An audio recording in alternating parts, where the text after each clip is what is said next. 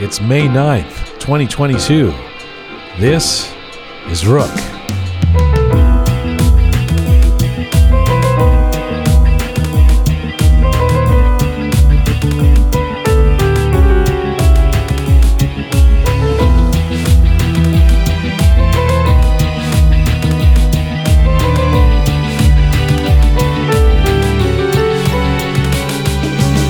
She's a Persian girl in a mixed race marriage and living in Ghana, and she's got some profound and personal perspectives to share.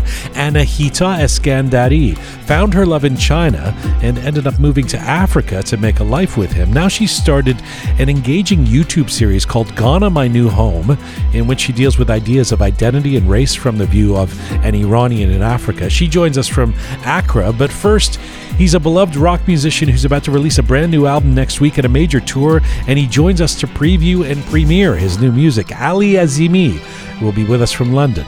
This is Conversations from, to, and about the Iranian diaspora of Jian Ghomeshi. This is Rook.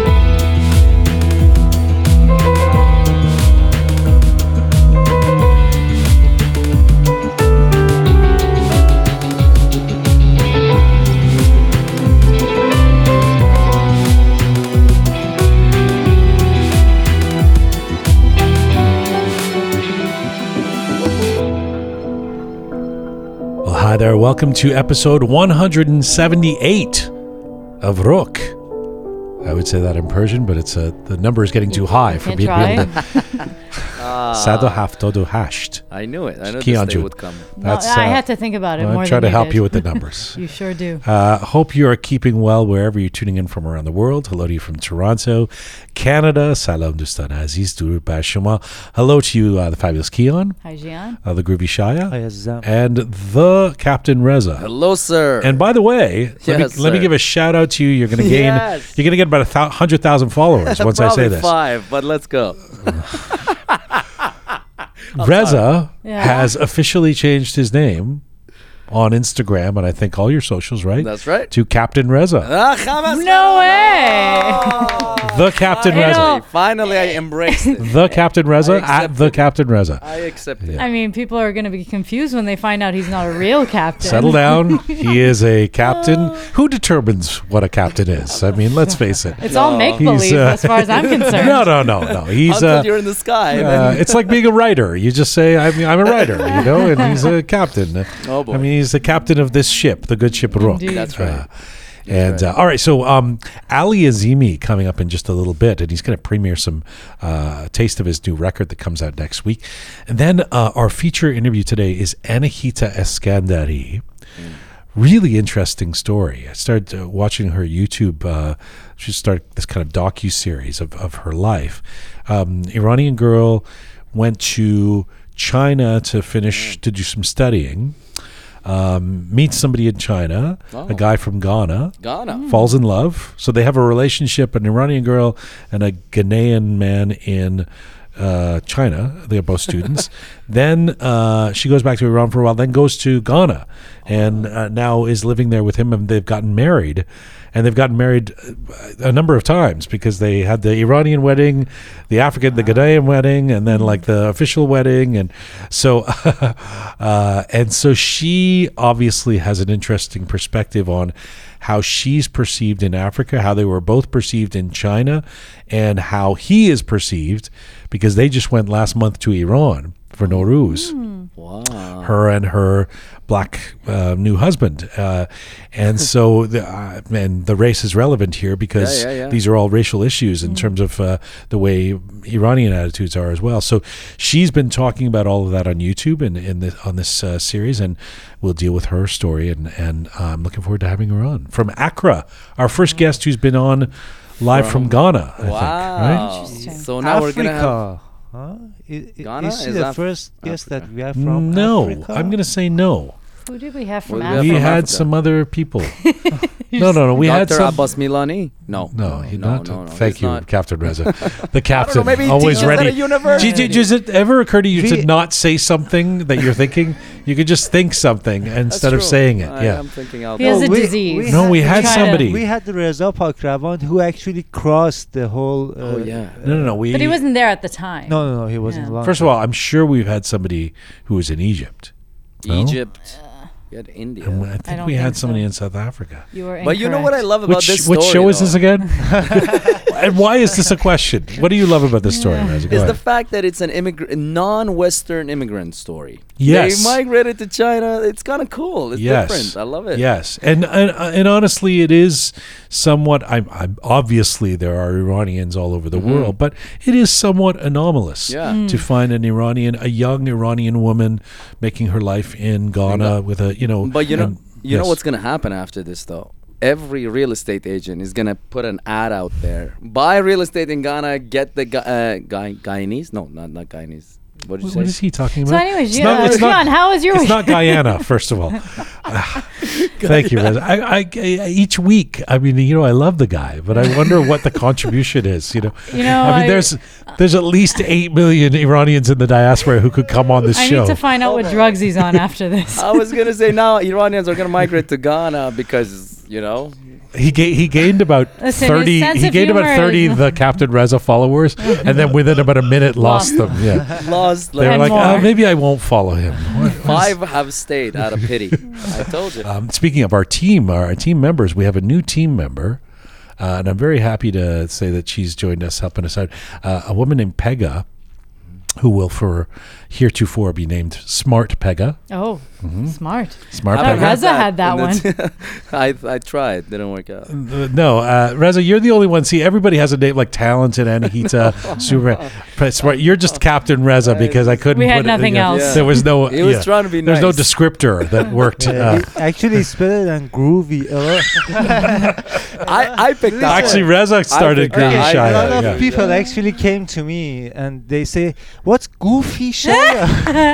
and I was Oh, like, you know, sorry. it's groovy. It's not goofy. That was Goofy. too Yeah, specific. Reza actually did. That was the very beginning of Rook. You He start calling him a groovy yeah. shy. So Uh, yeah, so smart Pega. What I what's great about her is that she grew up like you and I, uh, Keon, in the in the West, uh, in Canada, um, and so she's fluent in English, and you know, uh, we don't have to explain words like we do to Reza. You know.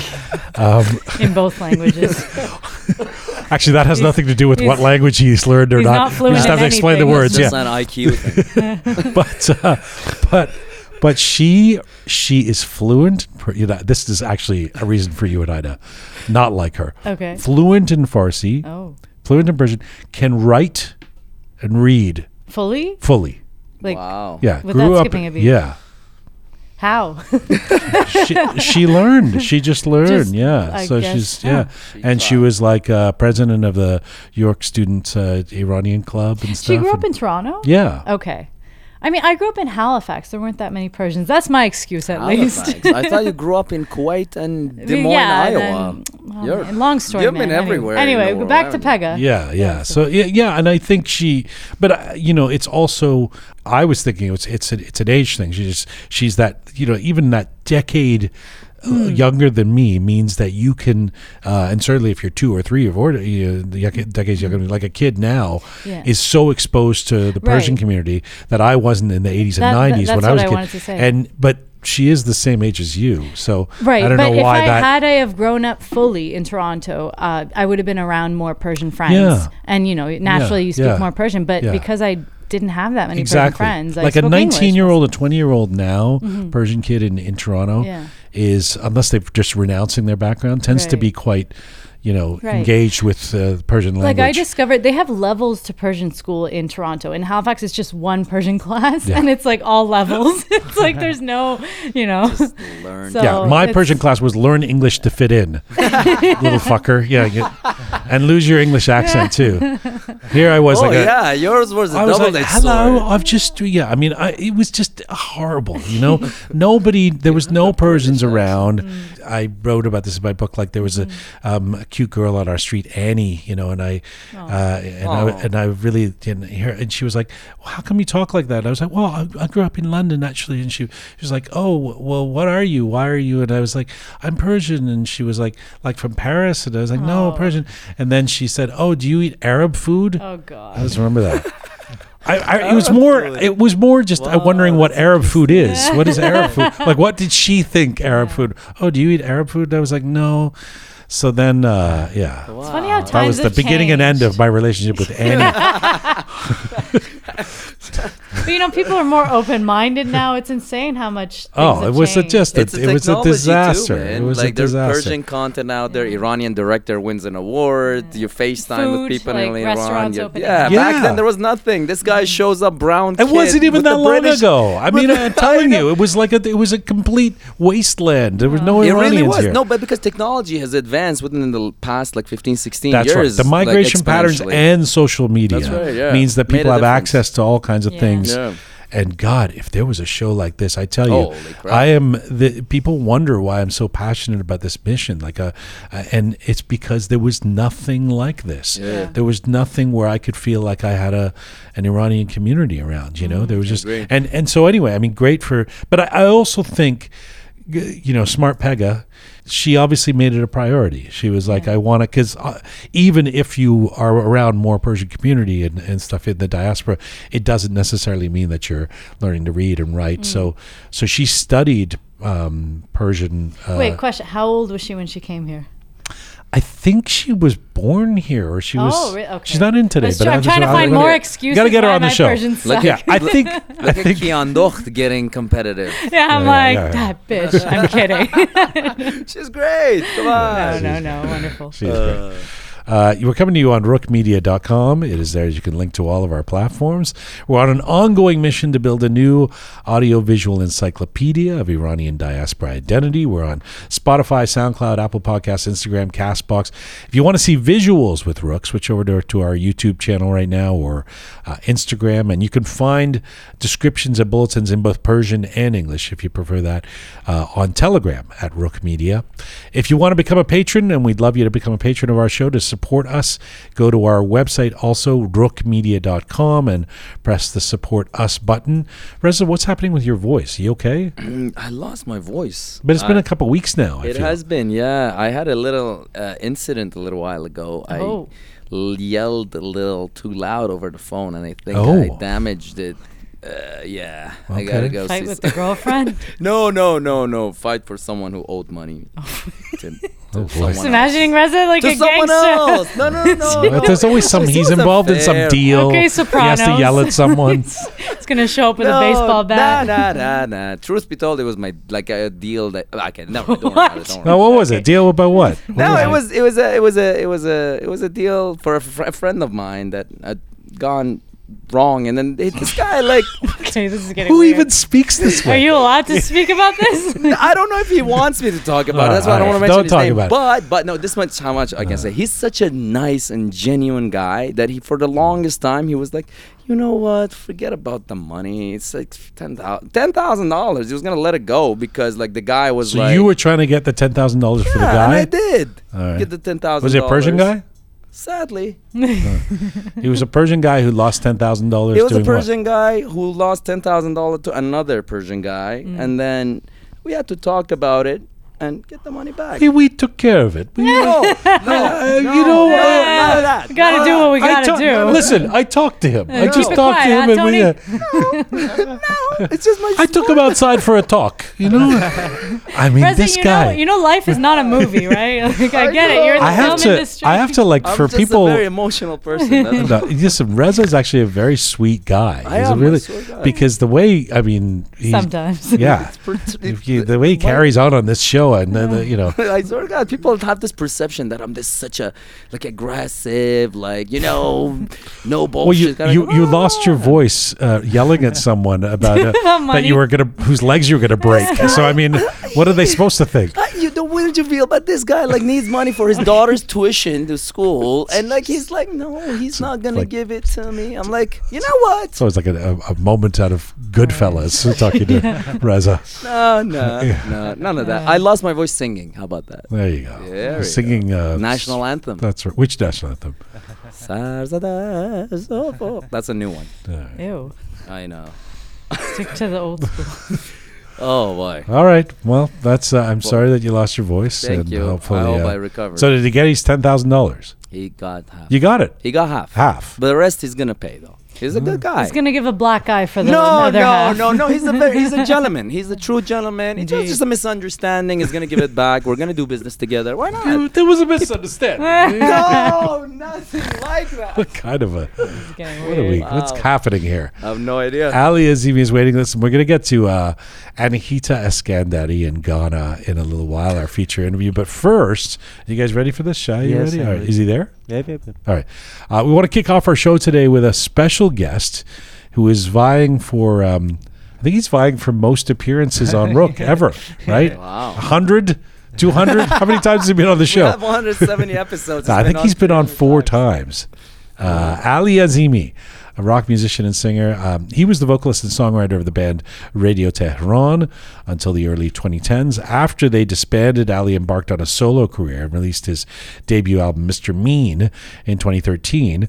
He's become massively popular for his music in the uh, diaspora and back in Iran as well. And he's really, I think, at the forefront of the indie pop uh, and rock scene when it comes to the Iranian music community. A great songsmith, a great melody writer. Uh, and that's evidenced on his new record. His latest album comes out next week.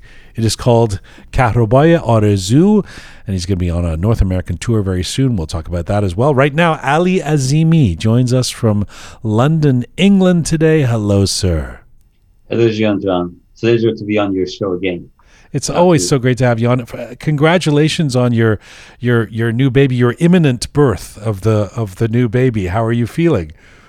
It, it, it's going to hurt, I, obviously, that, uh, but uh, yeah, I mean, I'm feeling very excited. Uh, th- these are the last moments, uh, so we're doing the final touch-ups on the artwork and on the uh, the, the music as well, and uh, so it's it's very exciting times. I'm I'm sure once the album is released, I'm gonna feel uh, ten times better.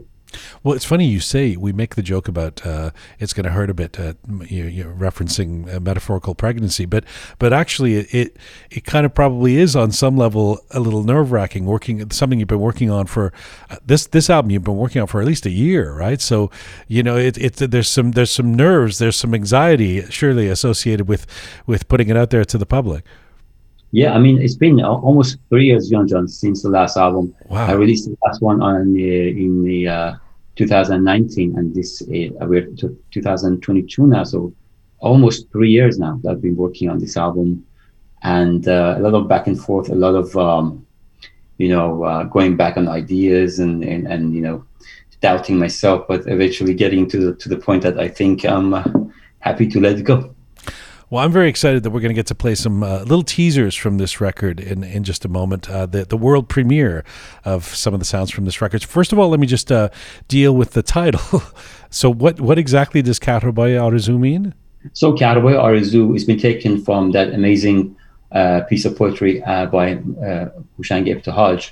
And uh, I used a part of that poetry which was about life, and this part is about love.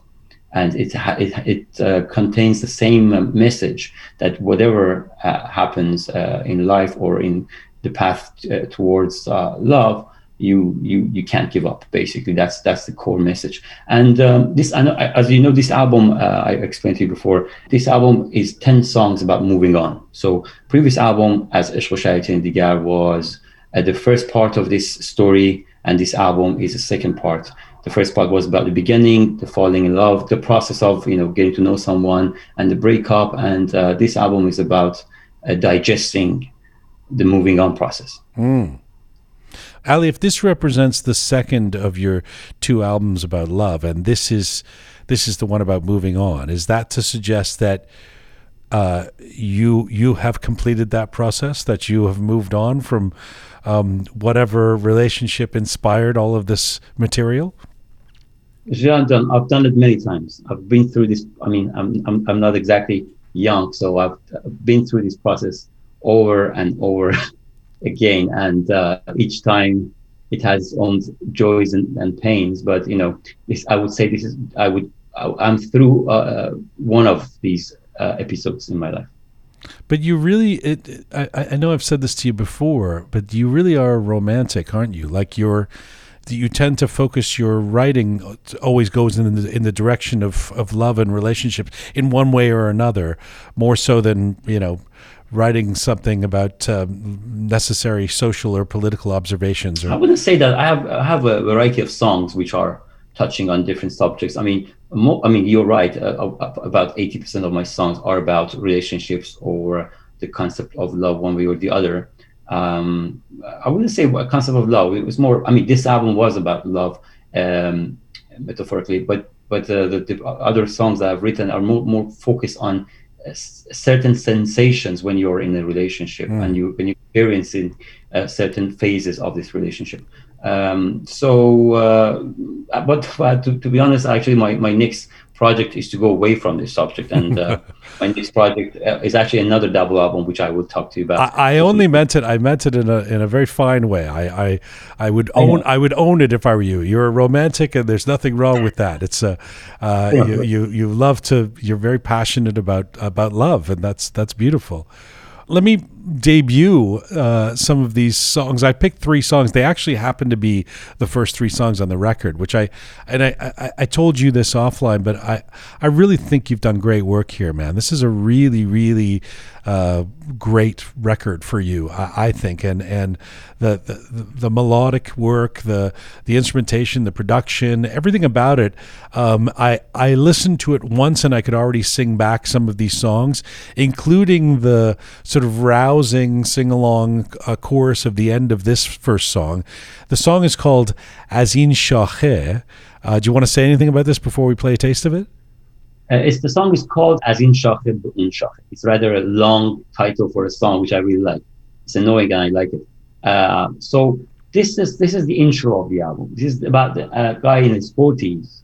I think it, it's a good um, opening to the whole uh, the concept of the album. So he kind of explains his kind of mindset, the the way he feels about uh, this whole mental kind of um, place that he is in uh, in, in, his uh, this phase of relationship. So um, I, I, I, chose this song to be the, the beginning of the album, and uh, I, I, kept it very uh, minimal and very acoustic. What's the full title? Azin Shahe what? Be'un Shahe. Azin Shahe Be'un Shahe Paridan is uh, saying in Farsi and refers to people who can who can't really decide. I got it. Yeah, yeah, yeah, yeah. Something uh, branches. Uh, so I, I, don't know how you. you so here we go. The the the world premiere of um of uh, the Ali's intro song off the new record Kahrabaya Arezu Azin Shahe Be'un Shahe.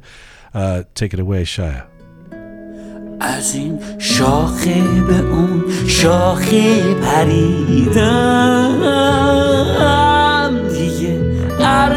تمنایی ندارم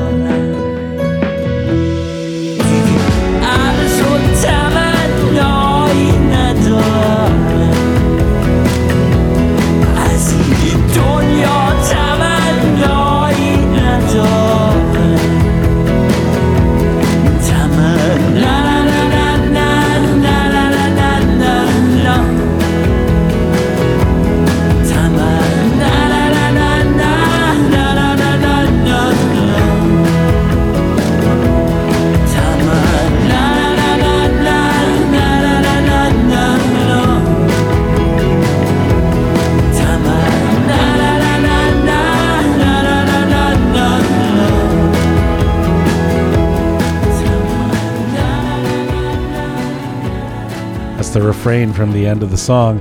I said we don't. We're only going to play taste of these teasers of them. I feel. Uh, I really wish we could play. I want to play the whole song, but I want you to wait. I guess to the the record comes out to for people to hear the whole thing. Um, I love that, Ali. That's a great, great refrain at the end there. That's the one I was uh, first time hearing it. I was singing it back right afterwards. Thank you so much. I really appreciate. it. I mean, coming from you, uh, a guy who I really relate to in terms of music, um, what do you call it, taste, music taste. I uh, really appreciate that comment. There's something that you do that that um, really works for me, uh, which is, and I think for probably a lot of people who are like me, who who um, have one foot in the West, one foot uh, um, in, in, tied to Iran, but but musically.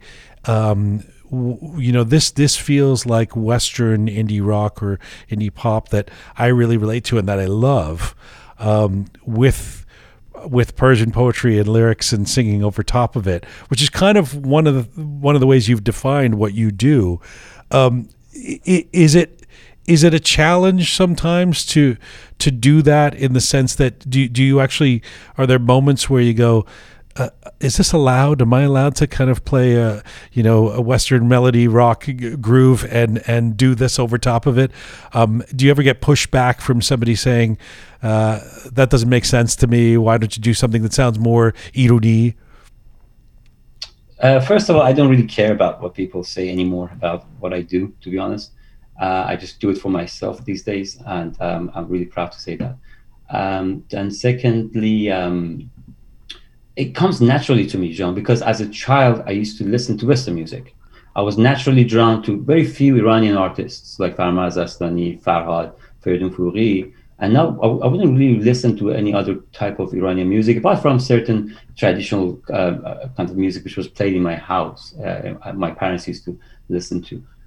So, uh, and I, I, also my father used to play the sitar in the in the house, and he would kind of um, sing along some melodies. So my the Eastern melodies have also kind of been uh, inside my, the back of my, my mind, the back in, in the background of my musical taste. So th- this really came naturally to me, putting Iranian melodies uh, over like Western kind of framework of music. Uh, it, it's been something that came to me completely naturally. You're not self-conscious about it at all when you're when you're writing it, when you're making it. That's nice. No, this this next song, um, Rosva, uh, I, I, have a, an attachment to this song because we were shooting a travel series in London last fall, which actually is going to come out uh, soon. And there's a little clip in it of, of you and I. You took me to the place where you get your guitars made or tuned or bought or fixed. Uh, a great little spot. And um, I don't know if you remember, you were jamming and you, you were singing me this a bit of this song, um, which again has a really, really memorable melody. Uh, do you want to tell us anything about this before we play a taste of Rosva? Sure. So actually, that's one of my favorite songs of the album, if not the favorite uh, songs in the album. And the concept of this song is this is a tribute to the exes who mattered. That's all I can say. A tribute to the exes who matter. Is that to suggest there's some exes who don't matter? Of course, there's always exes who don't. Let's play a little bit of this. This is from Ali Azimi's brand new record coming out at the end of this week, and the song Rosva. سنگم همین شعر مریضم ویروس تو داره.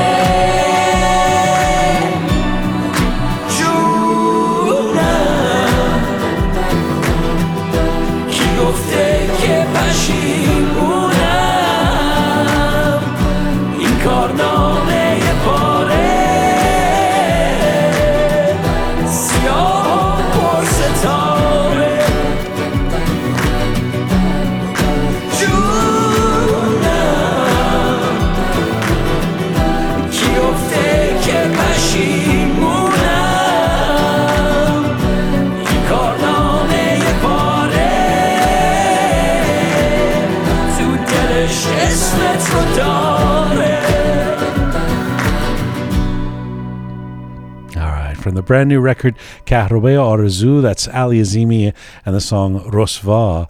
Um, I love the hand claps. Of course, I love the hand claps. Are they? Please tell me that was it was a group of people in the room and not just you doubling and tripling and quadrupling your own hand claps.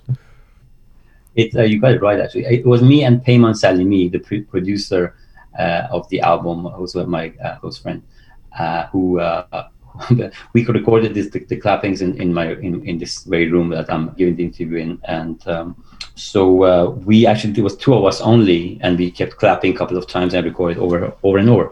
Another thing I wanted to quickly mention about this song is it, it, it the chorus goes.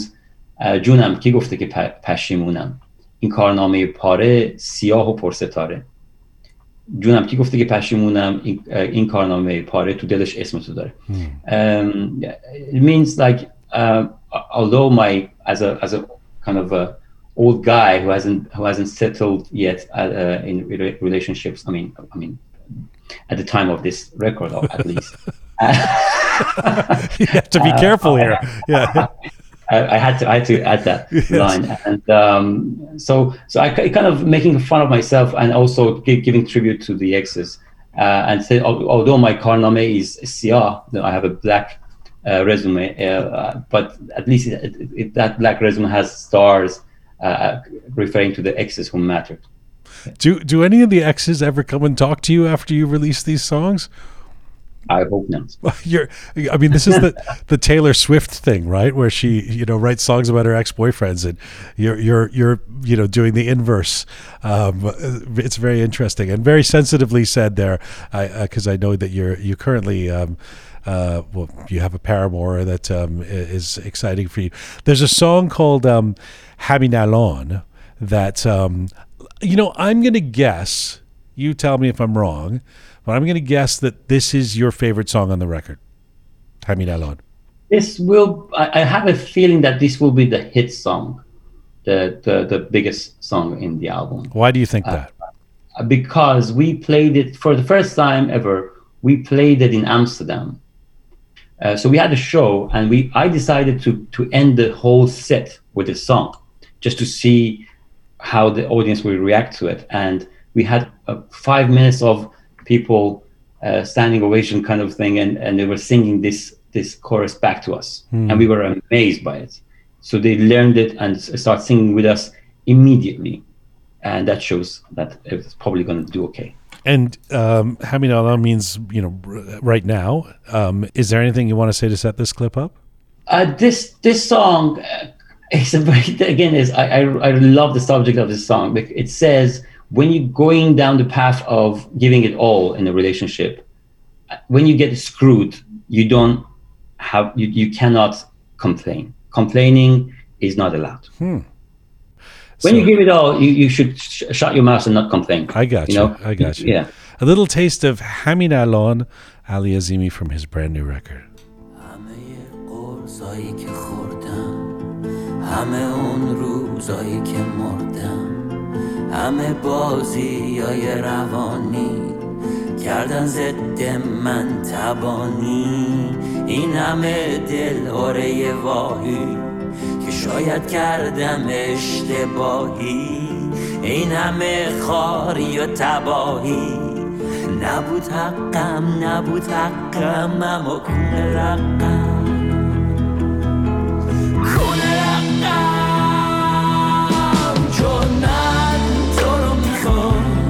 همین الان فردا میترسم دیر بشه.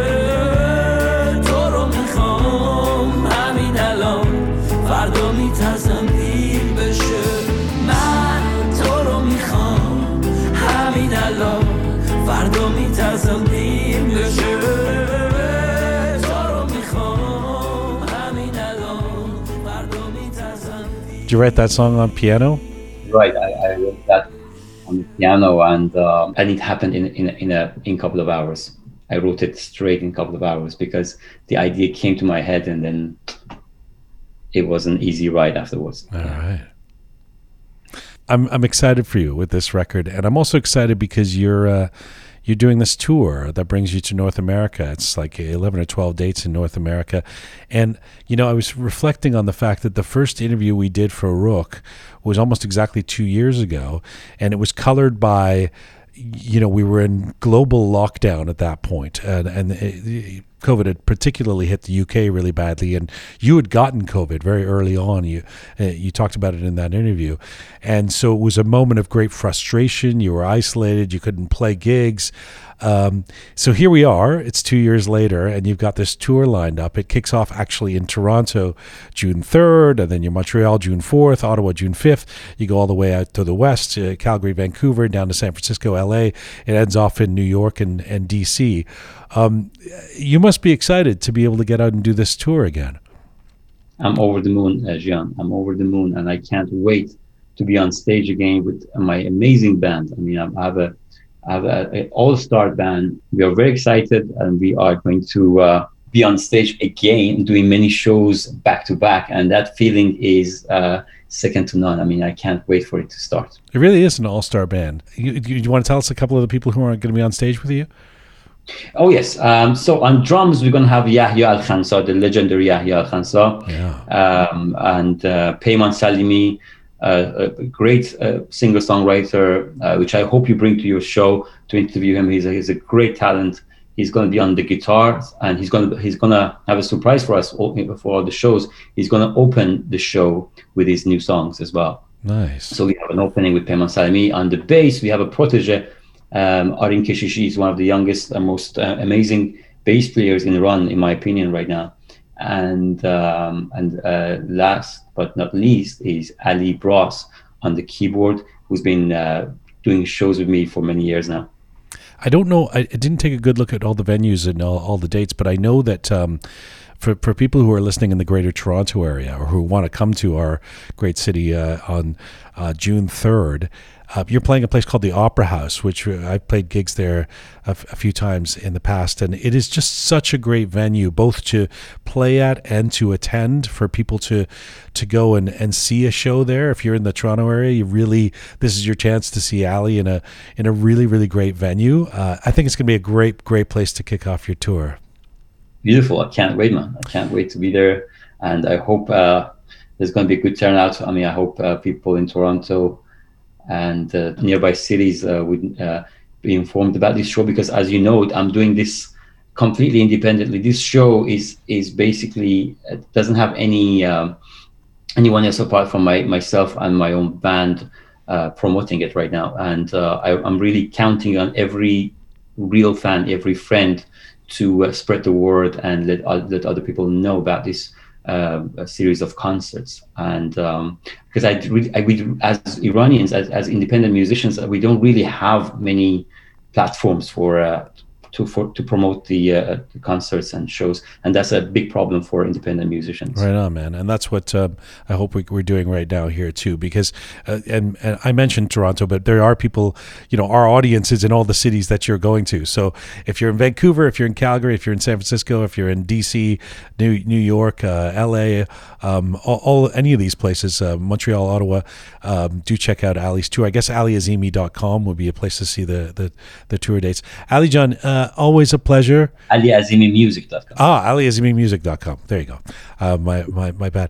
Uh, i- i it's great. It's always great to talk to you. I'm so looking forward to seeing this tour. Congratulations on the record. And um, I can't wait for everybody to hear these songs. Thank you, John John. It was great talking to you as always, and I can't wait to see you in Toronto.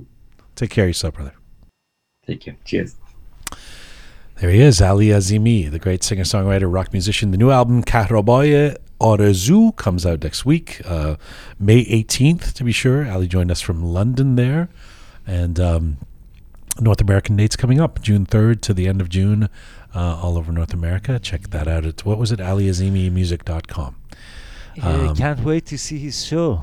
Yeah, Yeah, he uh, he does have a good band. Oh yeah, Yahya oh, on drums oh, and oh, yeah, yeah, no. it's- Arin Keshishi, actually, he's my favorite bass player. Yeah, yeah, he's a good band. Their yeah. their tour dates are pretty tight, huh? I wish we could have brought him to the studio. Yeah, It would have been nice. yeah. have Although he kicks it off in Toronto, but you know we wanted to get it- get him on before the album Mm. comes out. So, um, how do you like the new music? I love it. It's it. cool vibe. Really yeah, cool, It's very cool. It's not like the usual Persian music that I have around the house. I think Ali, Ali's style has always been like is always unique and different, but this one got a, a bit of a more Western vibe to it than um, I don't know. I, didn't get a Persian song vibe. Right. No, I was it's gonna say it's not, not, like yeah. your typical Yeah, Persian. yeah, No, yeah, but uh, you know that's Which as is he why I like says. it.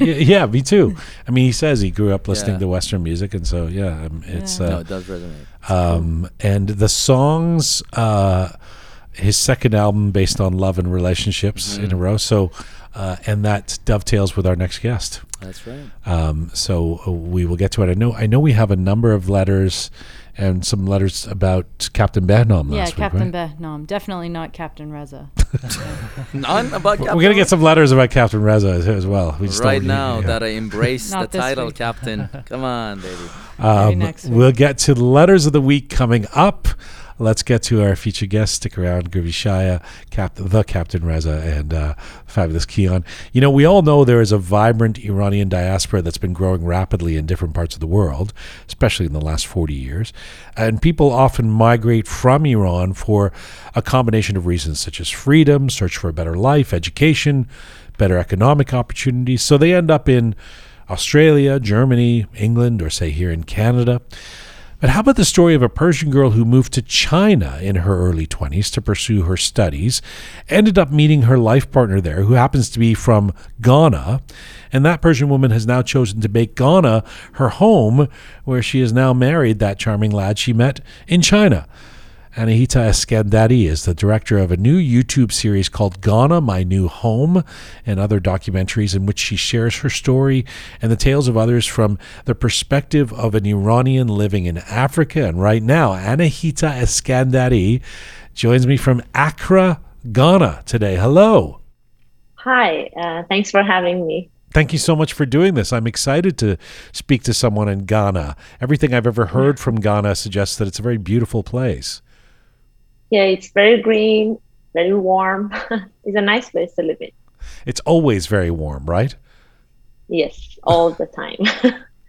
So I want to get into your story, Anahita, your recent trip to Iran with your new Ghanaian husband and what you've learned about perceptions and race in as much as the way people see Iranians and the way Iranians see others. But uh, let me start with some congratulations because um, this has been.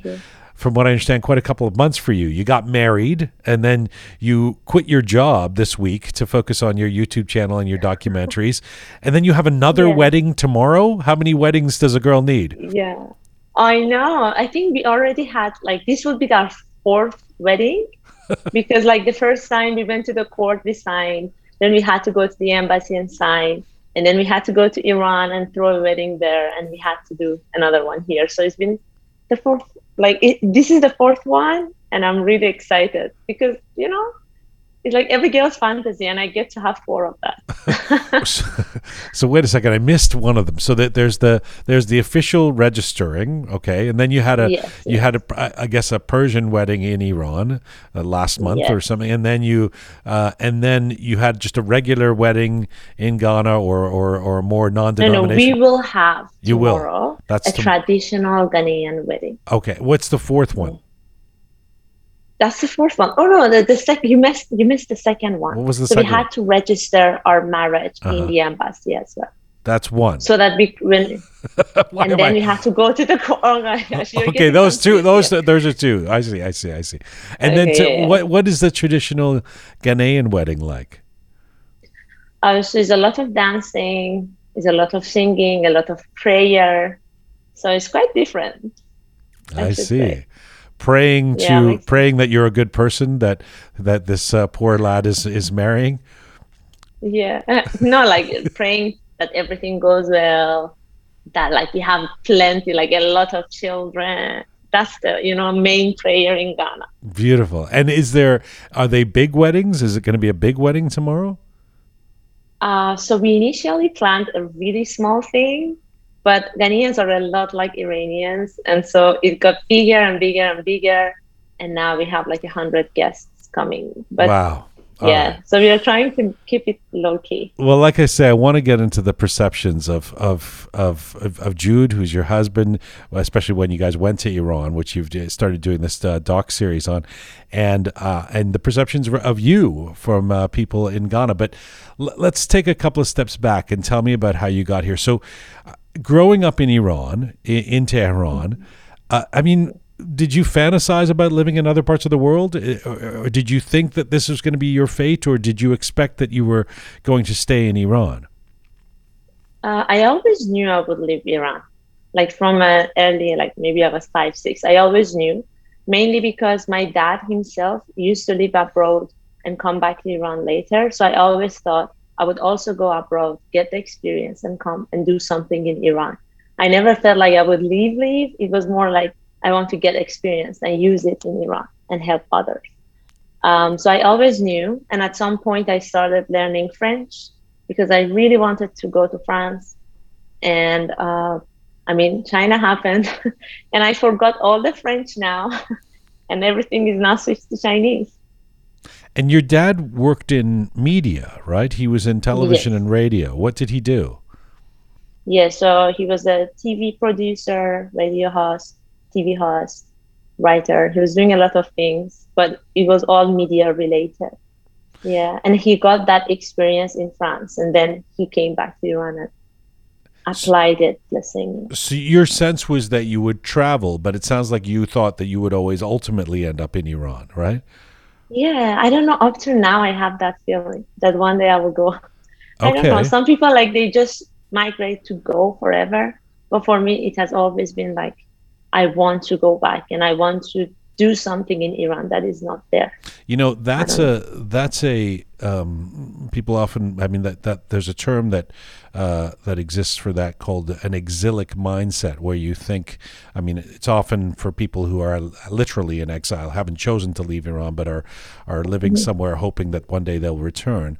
But part of the downside of that is, um, at least ostensibly, is that you're not you're not um, fully committing yourself, throwing yourself into integrating into the the current place that you live. So people who have this kind of mindset in in Canada, say, you know, uh, that we're going to return to Iran at some point, end up just squatting here, sort of uh, staying within the community and not really making the inroads socially, economically, politically uh, that they would if they really really were embracing the new country.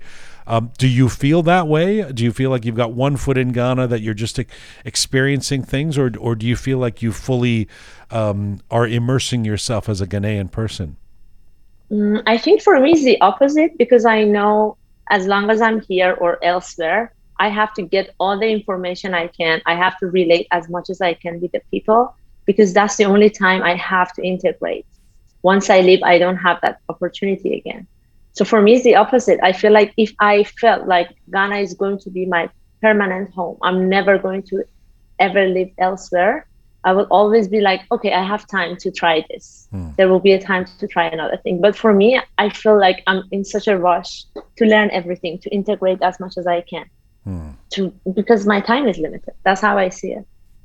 So let me let me get into your story, and uh, I'm going to be asking you questions about race and perception, and I want um, folks watching and listening to us to know that I'm not just randomly asking these questions. You know, just because you're in a mixed relationship, I'm not sort of uh, focusing on race. It is something that you talk about and that you make your mission to educate people about, or or at least tell your story about. So that this is part of the reason I want to ask you these questions because you're a great resource. So first of all, you were 22. You were quite young when you went to China um, and you were studying there. What were your impressions? How difficult was it for you to be an Iranian girl who picked up and left Iran to go, I'm presuming by yourself, uh, to study in China? Uh, I think for me it was like I didn't know what's the difference between an Iranian and let's say an American. In my mind, like everybody, all the foreigners in Iran were like the Khariji, and then we were the Iranians. but once I moved to China, I felt like what it means to be Iranian. I never felt like before going to China, I always felt like everybody in the world knows how great Persians are. And like they know everything about our history. I just have to say I'm Persian and everybody would be amazed. and I got there, I would say I'm Persian, and they would be like, What? What? And I would say I'm Iranian. And they were like, Ah, you have fight, right? You war, you have a war. And I'm like, Wow, I had no idea people see us like that. Were you in Beijing? And no, no, no. I was in a really small city. It's called Zhengzhou.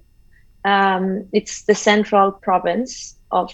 Uh, it's located in central province of China. Wow. Um, it's called Henan, Henan province. Yeah. So um, and also a lot of problems was also where I was living because um, it wasn't having as much foreigners living there as in Beijing or Shanghai. So it was new to people, but at the same time, I was getting that reaction from my schoolmates who were from other parts of the world. And like I was uh, studying in a in a university that had a lot of American students, and it was mainly from them. And I was like, wow, all these Iranians living in US, how come they have these questions from me? Hmm. So it was first time that I got conscious of what it is to be Iranian, what is the perception of others when once they hear you're Iranian. Uh, like a lot of times, Chinese people would invite me for dinner, and then when I get there, they would be like, "Oh yeah, we ordered halal food for you because we know you're Iranian," and I'm like, "I never." I never told you, and you know, like Right, right, you know right. how how. But um, also another thing that I was not really conscious about was my skin color because you know in Iran we call like we have different types of people and for me they call me sabze Right. which at least to my understanding before leaving for China it wasn't a negative thing. I always felt like okay like it's like I have black hair I'm Mm, sabze mm. right but once I got to China it was like pointed at a lot. Sa- would say, Sabze, I "Oh, should I should note that in for those who don't speak Persian, is it's sort of brownish, mean, meaning your skin is uh, has a tan, has a has a bit of color. Yeah. So I I don't know, maybe it was also my family because later on I I saw other friends in China who were brown like me and their families were not really appreciating that about Mm. them. And I feel like I had that privilege to be born in a family that didn't see that to be an issue and they never made me feel that way. Yeah, there's de- I mean there's definitely uh, you know status and class uh, elements of Iran based on race and uh, color. You know, even even amongst Iranians, as we know, unfortunately, I I really appreciate and love this notion that um, you you know I think um, Dr. Farzaneh Milani said this on our show.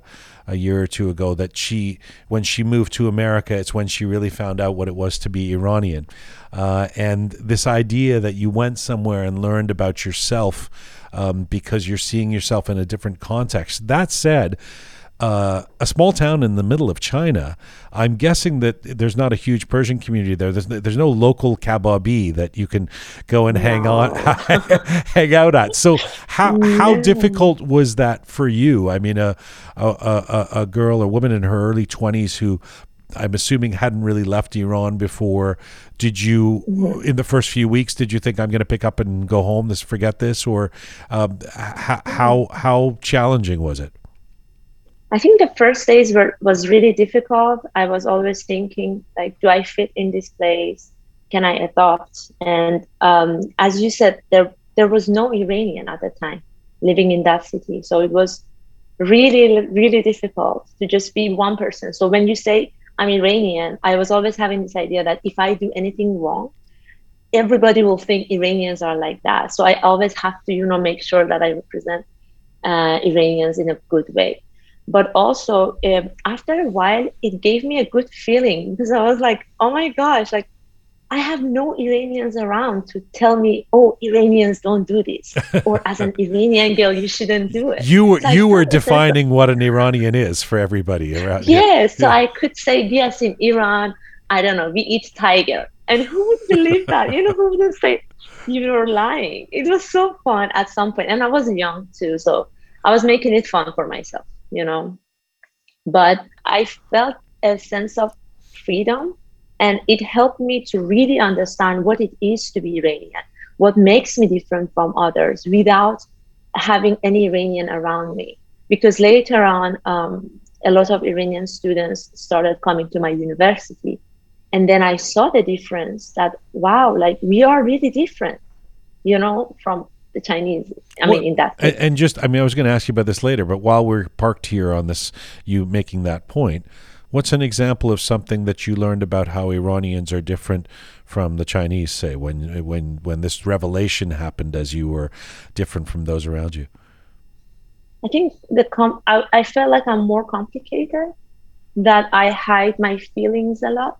If I'm overexcited about something, I have to calm myself down and don't act like I'm too excited. Or like I always felt like there is this thing, or maybe it was just my understanding. I'm not saying that's an Iranian thing, but I felt like when I moved there and I there was no taarof, you know. I could just say what I'm thinking without having to, you know, respect all the rules that we have made in our Mm. society. That gave me a sense of freedom. But later on, I'm not saying that it was always a good thing because after like three, four years, it got kind of annoying that you having to explain yourself to people all the time. But at first, it was really fun. But it sounds like you're saying, uh, if I were to distill what you just said into a, or it may be a little reductive, but it sounds like you're saying uh, Iranians feel inhibited or uh, do not feel liberated to, even in our personal spaces, to say what we think to each other. Is that what you what you're getting at? I think I think that's what I felt. Yeah.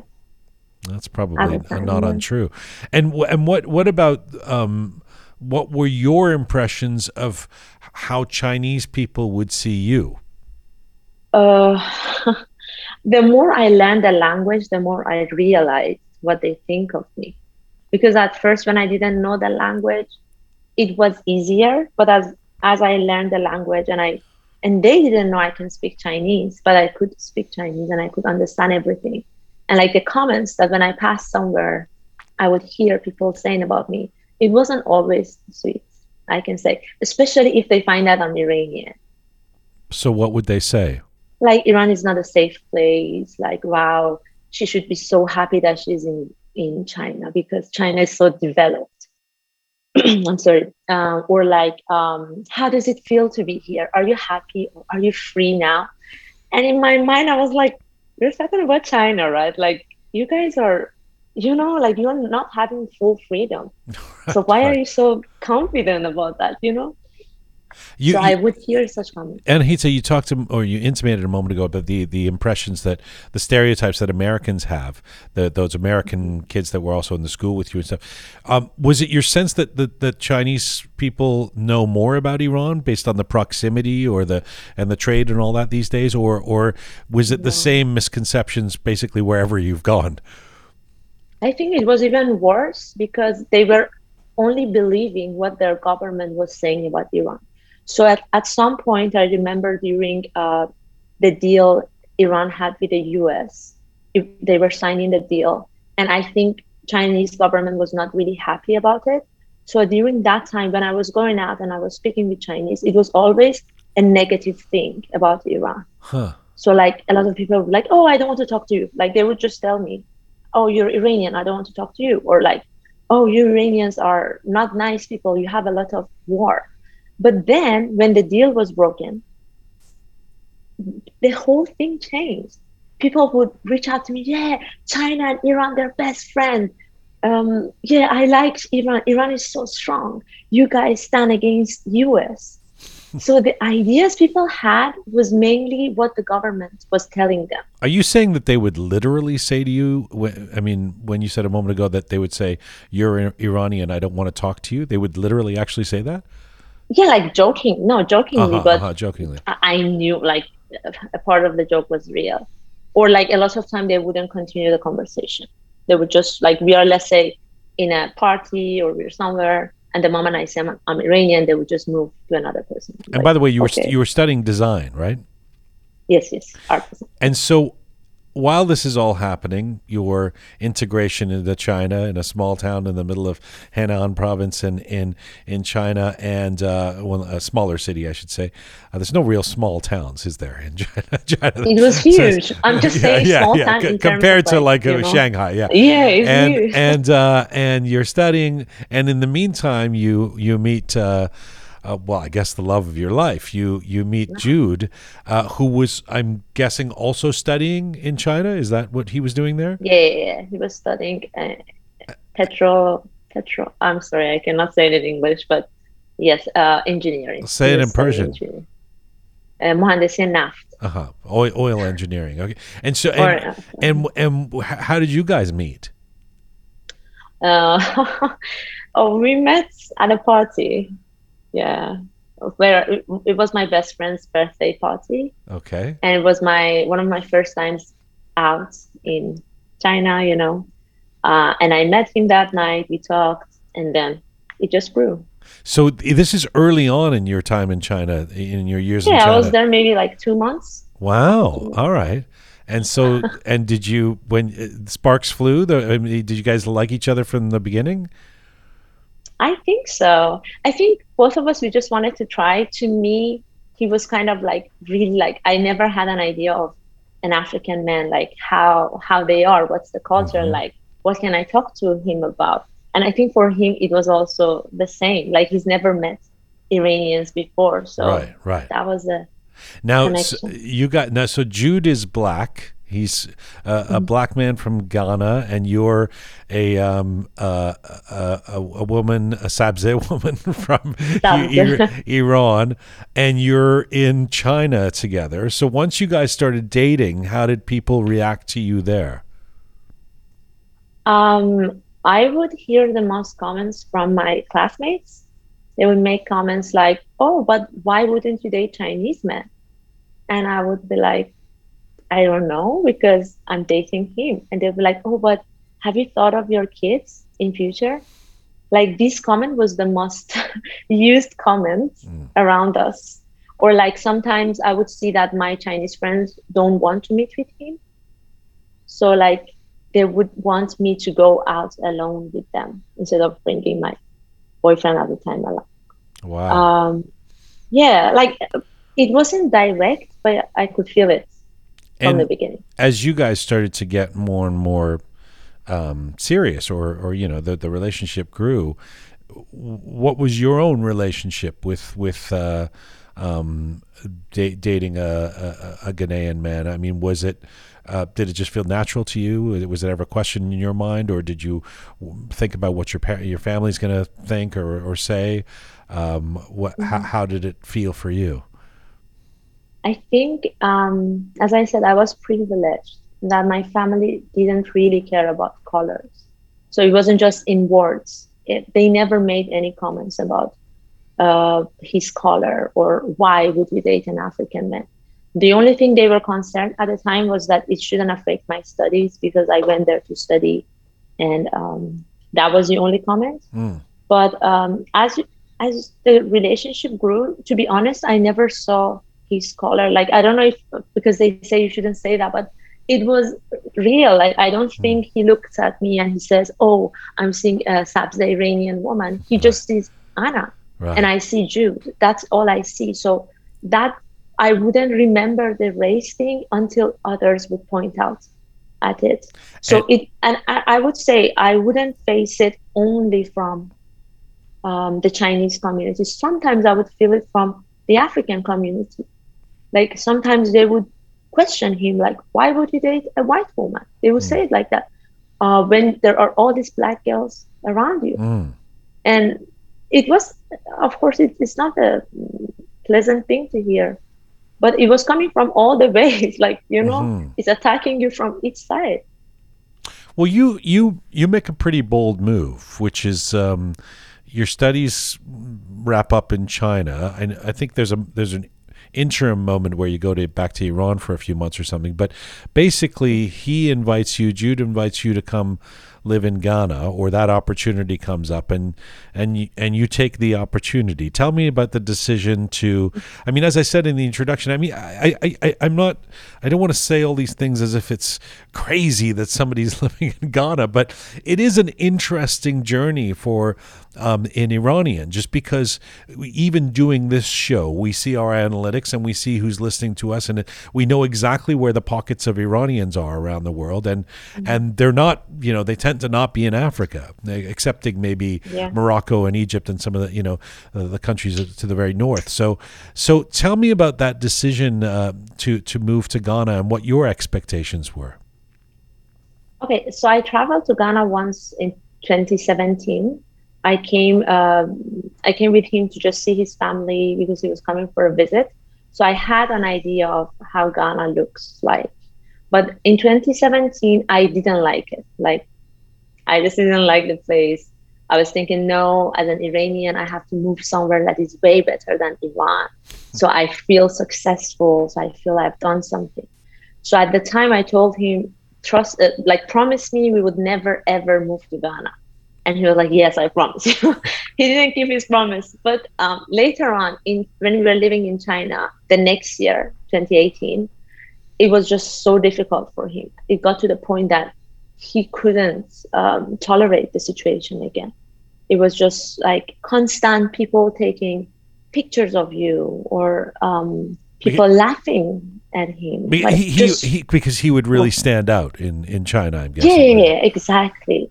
And he didn't like that, and it was getting more and more. Um, maybe he was realizing it more and more. So he was telling me that I'm done with China. I want to go to Ghana and establish something of my own. So he was planning to come back and establish a company. That was his plan. So he wanted to come back, and I didn't want to come at the time because I still remembered how Ghana was and what I want and all that. So I told him to go. If we are meant to be together, we'll be together. So I stayed in China another year, and then I felt like um, I cannot, I cannot do China again. Like I was seeing what he saw a year earlier, maybe, Hmm. and then I decided to go home and stay in Iran because, So, as I so said, I you, always you were seeing that in respect to others or in, or you were experiencing it yourself? Me. No, no, no, me. Um, so as I said, I n- didn't feel like a, me being brown is an issue before that. But the more I learned the language or the more I heard people's comments, um, I would understand what they're talking about. So like I would hear people tell me like, "Oh, if you were only a, sh- a shade lighter, like that would be so amazing." Hmm. Like these comments were really affecting my mental health at the time. sure. Yeah. So I, it got to the point that I would go for job interviews and they were like, oh, I'm sorry. Like, I, I was teaching English, part time English in China. They were like, oh, I'm sorry. We only can work with like lighter because, you know, we tell the parents you're from US. I'm like, why are you even telling that? You know, hmm. but anyways. And I would see like my fellow Iranians would get the same jobs that I couldn't get them. So it wasn't even about where I came from. It was mainly about my skin color. Wow. Well, you know, Yes. I mean, uh, like most of the world, there is a, a status afforded to lighter skin. So that, but that's unbelievable. Do you think that this was? I mean, in, in terms of what you've learned about China, this is a big country, and I don't want to um, sort of uh, paint it with one brush either. But do you do you do you Yeah. think that this would have been different had you been in Shanghai or Beijing or somewhere else? Do you think that this was a function of being in the in the middle of the country, or do you think that that's a that's an attitude you would have faced no matter where you are in China? I mean, I think it's a general thing to some point because if you look at all the Chinese movies or series, if you look at the female actresses, they always are super white. Hmm. The makeup is super white. So it is a beauty standard, but maybe if I was living in Shanghai or Beijing or other cities, it wouldn't have been an issue I had to face on a daily Right, basis. it's more diverse. Yeah, Probably. yeah. Yes, yes. And so, um, so then tell me what what flipped the switch that you decided. You know what? I am going to try this Ghana thing. So uh, when I was in Iran, I had more time to think about what I want from life. And at the time, I of course I really missed Jude too. So I decided to go for a two months trip to um, Ghana and just see him and see what he's up to and what we can do with our relationship. And I don't know, I think like all the things that I went through in China and all the changes and moves, it just it was the right time for me to come to Ghana. And then two months later, COVID started, and then Ghana went under lockdown. And there was a decision of whether I want to leave the country or I want to stay. And I was like, no, I think I want to try Ghana. Wow. And I'm so happy I made the decision. Uh, and how did your family react to the decision? Uh, I mean, you've talked about this roshanfekr, this amazing liberal family that you have, but how, uh, when it came to the, you know, you you informing them, look, I'm I'm going to stay in Ghana. How did they react? Um, I wouldn't say they were like, yes, supportive, like, go Anna, we are there for you. It wasn't like that, but at the same time, they weren't like Im- imposing anything else on me. They were they were telling me it's your decision. If you feel you're more comfortable there, you can stay, but it's up to you. So they weren't ma- really making any comments, and that was making it way easier for me, just to decide for myself.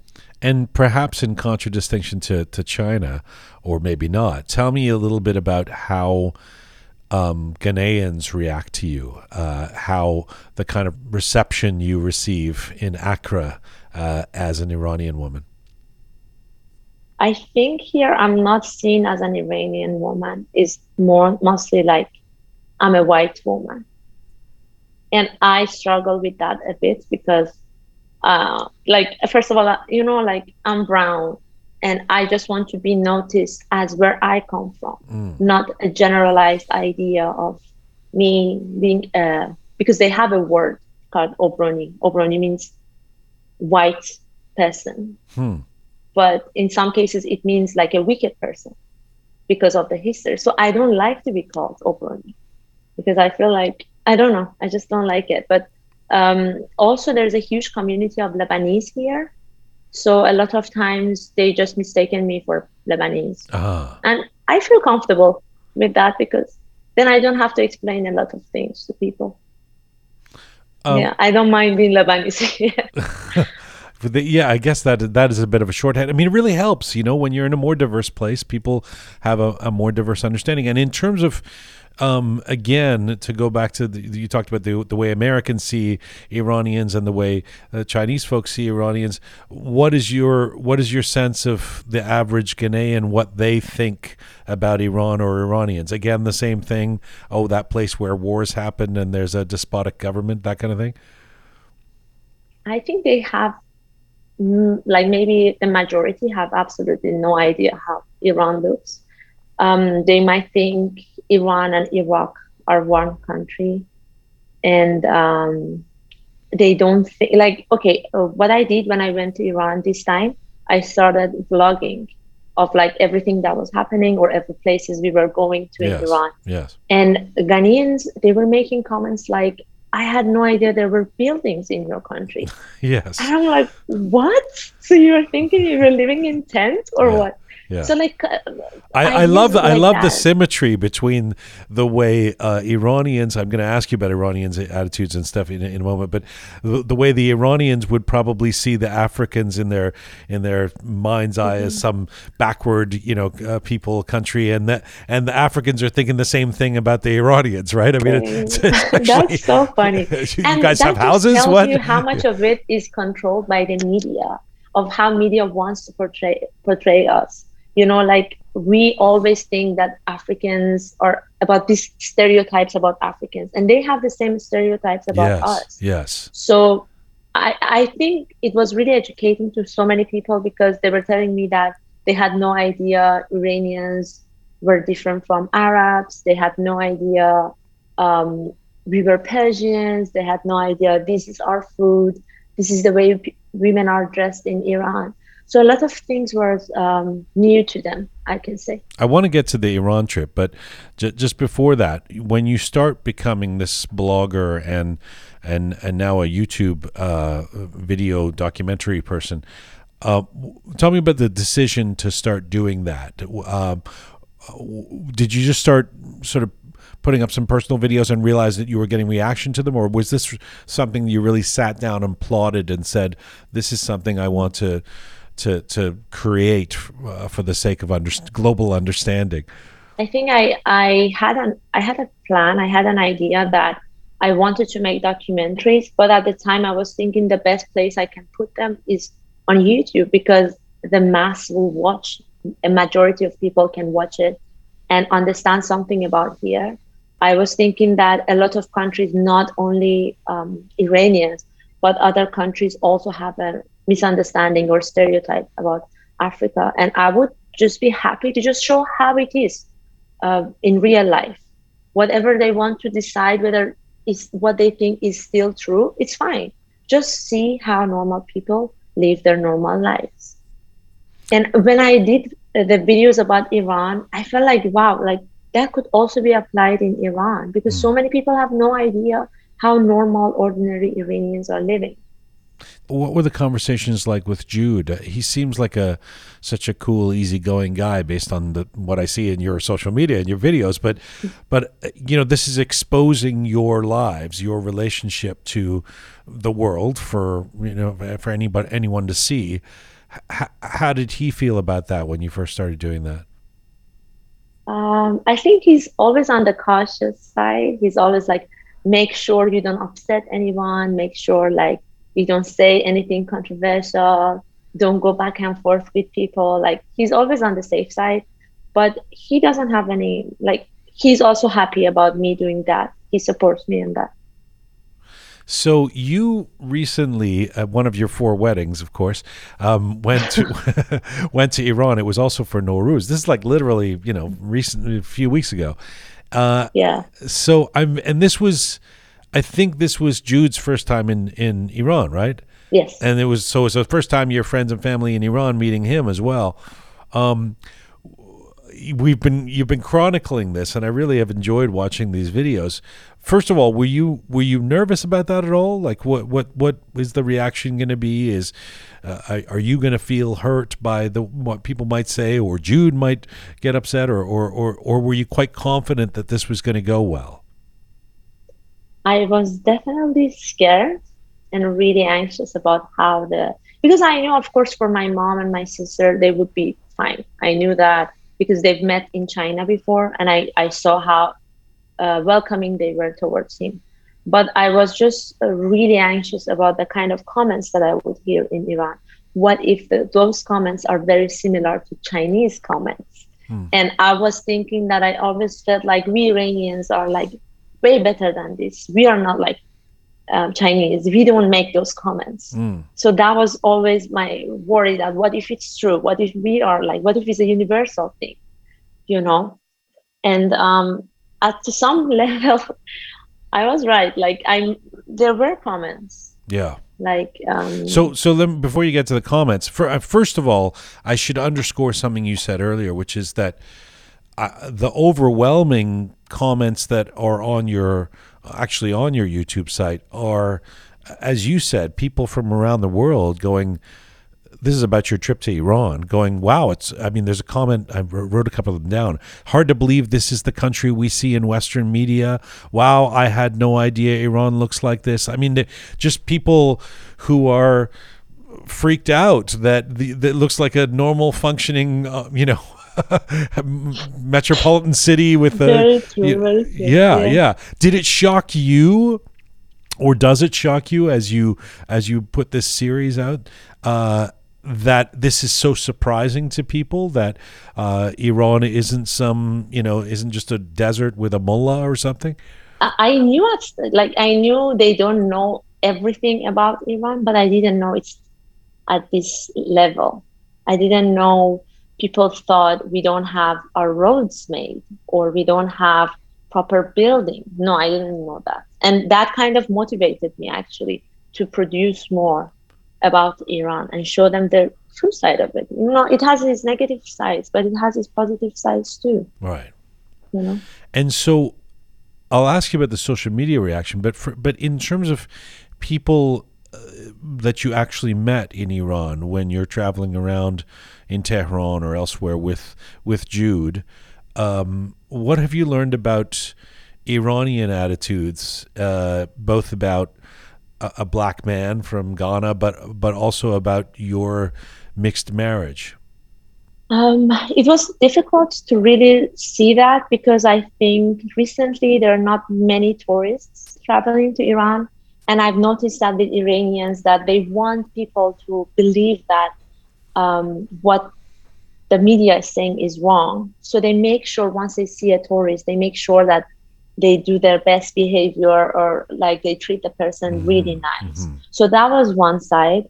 But I also felt like a lot of times, not in Tehran, I didn't see that, but as we traveled, I could see like some people like giggling or um, I don't know, like make some comments, but it was not much actually. Okay. Maybe I made it worse in my mind, but it wasn't as bad as I thought. What about on social media or or you know in your DMs? Uh, social media is the place I think where people feel the most confident to say whatever goes through their mind. So um, I can say on my YouTube, I barely, barely, barely get any negative comments from Ghanaians.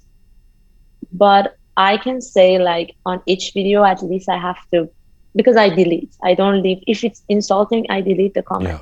Yeah. Yeah. I have to delete like 50 messages, 50 comments, just like writing like, oh, you are selling your country by getting married to a black man. Have you thought of your kids? Like, I just think that they would never dare to say that in your face. Mm. But once it's social media and they're behind a fake account, they can just say whatever. And you feel like it's. I- Iranians take more exception to this than than Ghanaians, or I mean, that, Ghanaians, yeah. And that is interesting because Ghanaians have been colonized.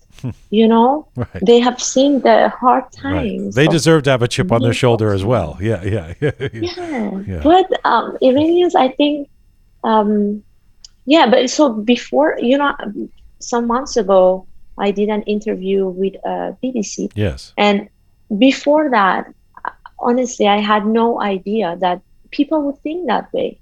Maybe I was just seeing like so much sweetness in people or Mm, the good mm. side of people. It's just that after that, I just realized like a lot of comments were not like what I imagined.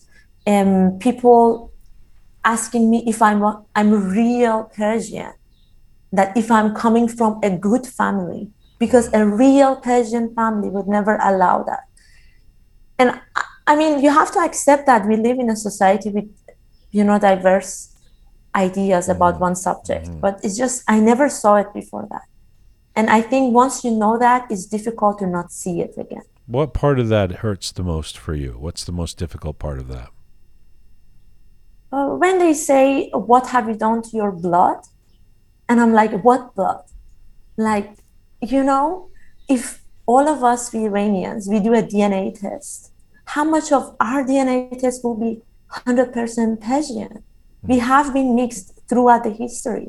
I mean, there is a reason why I'm brown, you know, like we've been mixed.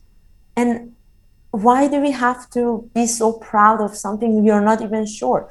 Somebody was writing for me that he's the son of Cyrus the Great, and I think like I have made the name of Cyrus. I, I don't know. And I was just thinking, wow, like he really thinks he's the son of Cyrus. Right, right. What made him the son of Cyrus, you know? Well, if he's the son of Cyrus, he's first of all he's got to be very old because um, I, so I guess he's a descendant, maybe not quite the son. But uh, uh, uh, do you ever engage with these people, or do you just delete? I mean, do you ever try and have a conversation and go, "What are you talking about?" or defend Jude? Or uh, I'm not suggesting you should. I'm just curious what your mo is. um, I think when I know the person is polite and the person is only shocked to see something that he's not used to it, and he makes a polite comment, yeah, of course, I, I also share my opinion of why I did that or what I think. But if I know that the person is just trying to say something negative or just, I don't know, but sometimes people bring out their own insecurities on others, Th- that I wouldn't respond. Yeah, but it's a difficult thing. Once it's social media is really difficult because you have to also consider your mental health of by responding to someone would you also be affected Yeah, and you and and you risk going going down. I mean, you always want to respond, but but then you know you you know that the rabbit hole is waiting, and you'll be the, three hours later and no sleep for a couple of nights because you've gotten some a fight with an anonymous person saying stupid things on on you know Instagram or um, so. uh, How, how did Jude feel about his trip to Iran? I mean, beyond the platitudes, I know we see in the video he says this is great and he loves the food and all of that. But I mean, what what what was his sense of things? I think, to be honest, he's not faking it on the video. He really enjoyed it. I didn't expect that. And every now and then I would ask him, Are you really fine? Are you okay? Like, has anybody said anything? Have you experienced anything? And he would be like, No, no. But I think one is because he's really easygoing, like his personality is more easygoing. And also because he's African. I sometimes think that if he was African American, it would have been more difficult. I think so because For him or for with uh, for, him, other Iranians? For him, Uh, for because him. let's say it was Nowruz, right? So anywhere we were going, uh, we would see Haji Firuz Uh-huh. everywhere, and then he would like laugh and he would take videos. And He's not it to his offended by. Haji Firuz. Interesting. Yeah. And I was like, wow, like uh, you know, and I asked him, like, are you sure you're okay? I'm sorry. Like, no, no, no, we do. Like, I know that they do this just not to be because they don't want you to see who they are, right? I'm like, yeah, how did you get that? And he was like, oh, because in Ghana, we also like the people who execute for the king in the past, they would also put a coil on their face to not, so people don't know whom they It's are. fascinating. So even, You know, Yeah, it's not. that's It's. Ghana is in the middle. You know, it's not. It's. I mean, literally, on the, on the map, it's not the West, right? So it's it's not totally the West. Uh, so I, I guess he's that. That's so interesting that there's gradations of of offense. I mean, I I personally have issues with Haji Firuz. I don't understand how we're still letting that happen. But but I know people get very defensive about it. So I I try not to I try not to talk difficult about it more than topic, once or twice a year because how dare you Haji Firuz is our guy you know it's like well it's kind of out of step you know in the 21st Yeah. century but um and do you think uh, i've been sort of waiting to ask you this but you said earlier in this chat that you you might um be interested or you might even expect that you would return to Iran. You're now married. Um, do you think that, that Jude would be interested in, in moving to Iran? okay, so that was the first question I asked him after we landed. Like the first, are you going to stay here? Tell me. But um, he told me that if he ever finds something that he can do in Iran, he would definitely wanting to try it. Huh. at least for some years. So that was nice. And I was asking him, like, are you sure? Because a trip is different from living somewhere for long term. And he was like, no, I think Iranians are cool people. So I'm, I don't mind. What a great relationship you guys have. Good for good for you. Thank you. It's it seems so beautiful on camera and and and, and your Instagram and everything. And I guess this is um, it's borne out by you telling these stories uh, about how how sweet it is. Um, before I let you go, tell me a, little bit about your your YouTube channel and your um, documentary ambitions. First of all, who who have you discovered is your audience? Who are the people who are really interested in in following this Persian girl in Africa? Uh, I think Africans are the majority of my followers, and then uh, people around the world. I can't really precisely say how what's the percentage of Iranians watching because you have to use VPN, so I have no way of finding out. Right. But um, I I would say Africans are the main um, viewers of my channel. And Anahita, where do you hope to take this um, the, these documentaries? What are you working on next, or what what ambitions do you have around this? I am uh, really hoping that I can make more videos or more content about the reality of ordinary people's lives. I don't want to um, limit myself only to Africa. I don't mind doing it elsewhere, but I just like the idea that sometimes what we think or the idea that we have of a place is not true. And I, I like to make more content about that, about African culture for now, uh, Ghanaian culture to be precise. And um, yeah, who knows, maybe another country in future. It's um it's a it's a great pleasure to get to talk to you. I've been following you and I and I really uh, enjoy and appreciate the, the the idea that you've come on our program and I hope we stay in touch and uh, I hope I get to meet Jude one day. Maybe I maybe I come and visit Ghana. It sounds like such an amazing place. Yeah, you should. But maybe during rainy season, since you hate the heat. Oh, well, I don't hate the heat, but I mean it. it uh, you know, my hair gets Persian frizz. I mean that's one of the problems. Yes, yes. but uh, no, it was it was really nice talking to you. I had a really pleasant conversation with you. Thank you for doing Thanks this. for Keep safe, and we'll we'll talk again soon. Khodafis. Okay, Khadafis. Bye bye. Anahita Eskandari, the director of a new YouTube series called Ghana, My New Home, and other documentaries in which she shares her story and the tales of others from a perspective of a, an Iranian living in Africa. Anahita joined us from Accra, Ghana today.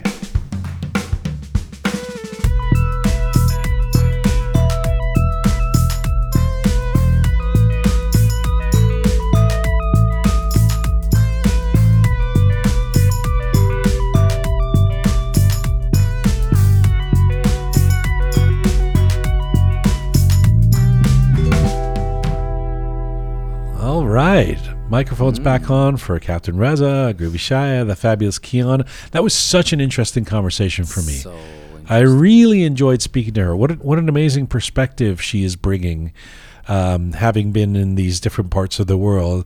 Uh, now, I mean, Ghana is interesting enough, but um, taking Jude back to uh, Iran and then uh, the, the the whole China thing where they were in China and the overt racism she says that they faced in China. That, was interesting. That is very interesting. I do have friends in in Japan that say this share the same testament about Japan, and they say, but Japan, like the, the Japanese are very known to, for being polite, and they say, like my friends tell me that they're like the the politest, ra- most racist people you've ever met. Wow. Is like hmm. yeah, it's very prevalent, and it's they they don't shy away from it either. Like you can't come to a restaurant and eat because you're not Japanese. Well, there are places like I that. mean, let's let's and let's not exonerate Iranians. No, here, no, no, because no. Iranians Ah. tend Oh to be, boy. you know, Oh boy. maybe the you Some know, I can most start with my own family. Yeah. uh, shamefully. exactly, exactly. unfortunately, But but it's it's funny you should say that about Japan because you know one of my favorite pla places in the world I I often say is uh, Southeast Asia, places Mm. Yeah. like Vietnam and Cambodia. Cambodia. I've been many times. I love,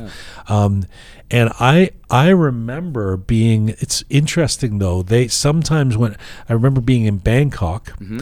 uh, going to a club like just like a dance club or something, you know, and the guy outside. They sometimes think if you're sort of dark skinned, like or Mm-hmm. you know the way I look, they think you're in. I'm Indian, South Asian. Mm-hmm. yeah, yeah, yeah. So they weren't going to let me in.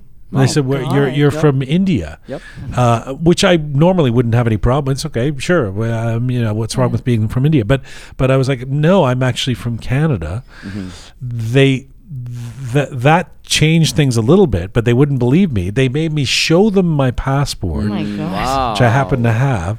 And as soon as they found out I was Canadian, it was like red carpet. Come on in, oh yeah. Wow. It was so How long ago grotesquely overt. It was like I don't know, five years ago or This is Oh, something. so it's still the Thailand. same. Yeah, I- I- Bangkok. I- it's a major metropolitan No, city. it right? is. I It's would true. not think It's true. I lived in Thailand, uh, Kian John, Yeah. for uh, and For the my au- information. for your yes, information. Yes. You've told me many times. There's other people listening, just so you know. But go ahead. Yeah. But First, uh, back in 2005, 2006, Mm-hmm. and what Jian is saying, I, I actually made a little bit of money doing that. I was looking for a job, so they You were the are door- a gangster. So you were the door guy, right? I was a You- door guy. Yeah. yeah. So they hi- So what I would do, I would dye my hair because I was a refugee. I was trying to escape with a fake passport, right?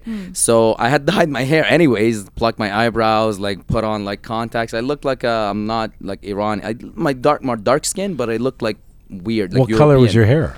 I dyed it uh, light brown, like really light brown, but uh, was like almost olive, like olive. Okay. No, olive. so they thought you were Italian. The- whatever, or- yeah. But the, but anyway, so I would skip. I would go to the club, like, and I I'd pick up girls, whatever. And then I got busted once. Uh, the owner of the club caught me, and then they gave me a good beating. Said you're not white. Yeah, no, he's well, they gave basically you a they found beating out. over yeah, that? yeah, yeah, yeah. Because What? because yeah, because uh, because you if you're not beating. no, they this didn't because I'll tell you why. Because if you're brown, Iranian, Pakistani, uh, if you're not white, Uh, and you're gonna go to a club in Thailand, you gotta pay an entry fee. That's crazy. But white people are free; they don't have to pay. But does it matter? and some But, clubs but don't why? even But let but, you but, in. but I I didn't when when they found out I was Canadian. It, it, isn't it the citizenship that matters somehow? Well, here's the because thing. why I don't look like a if you would have Sidney said Crosby, right? if I- you would have said if on your passport it would have said born in Iran, they still wouldn't let you in. Oh, crazy. They born looked born at it, in it says London. born in London. But You were walk- born in London. So they're like, oh, So- this so what did you have to do as a door guy? So what happened is they were like, oh, so you are Persian. I was like, yeah. Uh, kick me out. I went back there. I was like, listen, let me come to the club. I'll do whatever you want. Just let me in. I don't have any money. The guy, he was very smart. He was like, you be the door guy, stand here three hours a night, peak hours, and after that you go in for free and you get a free beer. So what happened was I would stand there two, three hours a night, and then I would just like signal to the to the guy, every Persian guy that would walk in, and was trying to like sneak in without paying. I'd be like, this guy's Persian. so you're a racist no, to your no, own kind. I was si- I was 17. What did I know? Wait, this But was just to get into a club? this All was that just to get in the work? club. Yeah, No, I was What? dedicated, For man. how long? 17. I was like a couple of months. I was 17, but uh, yeah, Imagine it's if a you put real that thing. effort into something productive. After that, I did, and that's why I'm a filmmaker now. But it's what Jian is saying. Like, I can't believe that still like that. Like, this was 16, 17 years ago. well, what she But- was just saying China. It's just weird that, in, in, my experience, w- w- was that in Bangkok you were doing that? That was in Pattaya. oh, Pattaya. Because Bangkok is is such a an international city. It It's so it is. weird for that to have happened there. It's a where it's like, wow, there's a caste system here. Like you, Uh, you, you think I'm Indian, so you're not going to let me in. You know, and I know, like, but here's the thing, it, and I think that comes from experience too. I, I'm sure it's not just like for them, based on my experience, like first-hand contact. They were saying that the ratio, the average, like the ratio of white people coming to the club, not buying drinks and stealing like snacks and other things, are way lesser. Oh, okay. Well, than that- that, was that was the reason I was given Uh, for that right. particular Yeah, case, but but that's nonsense, probably as well. it's uh, hey you can come up with all sorts of excuses yeah. to if you want to be a racist right everybody justifies things for their own yeah, sake but at the end of the day it's prevalent it's real it exists I Yeah. mean, years ago when I worked in a clothing store as a teenager on Queen Street, my boss, you know, would tell me, "Be careful of this type of person," you know, Wow. and it was usually uh, th- Yeah, race People related. And I was like, uh, you know, um, so you- th- it's that that kind of stuff. It's like a, Mhm. it's like a, a, an excuse, a, a free pass to be racist. But that's crazy. But yeah, her, her the- what she was talking about with, with China was very, very eye opening. I don't know. I wonder, as I said to her, I don't know if that would be the case in in some of the really big cities, but because she wasn't in the the biggest of them, but but. um that's it's quite a story. By the way, I've wa watched the her YouTube series, and Jude, her Ghanaian husband, is an Arsenal fan. Ah, So I already love the guy, right? that's Okay, if I couldn't awesome. love him more from They're these that videos. rare. He has to find random fans in No, they're, that, they're good. They're people who have good taste around the world, including her her man in Accra.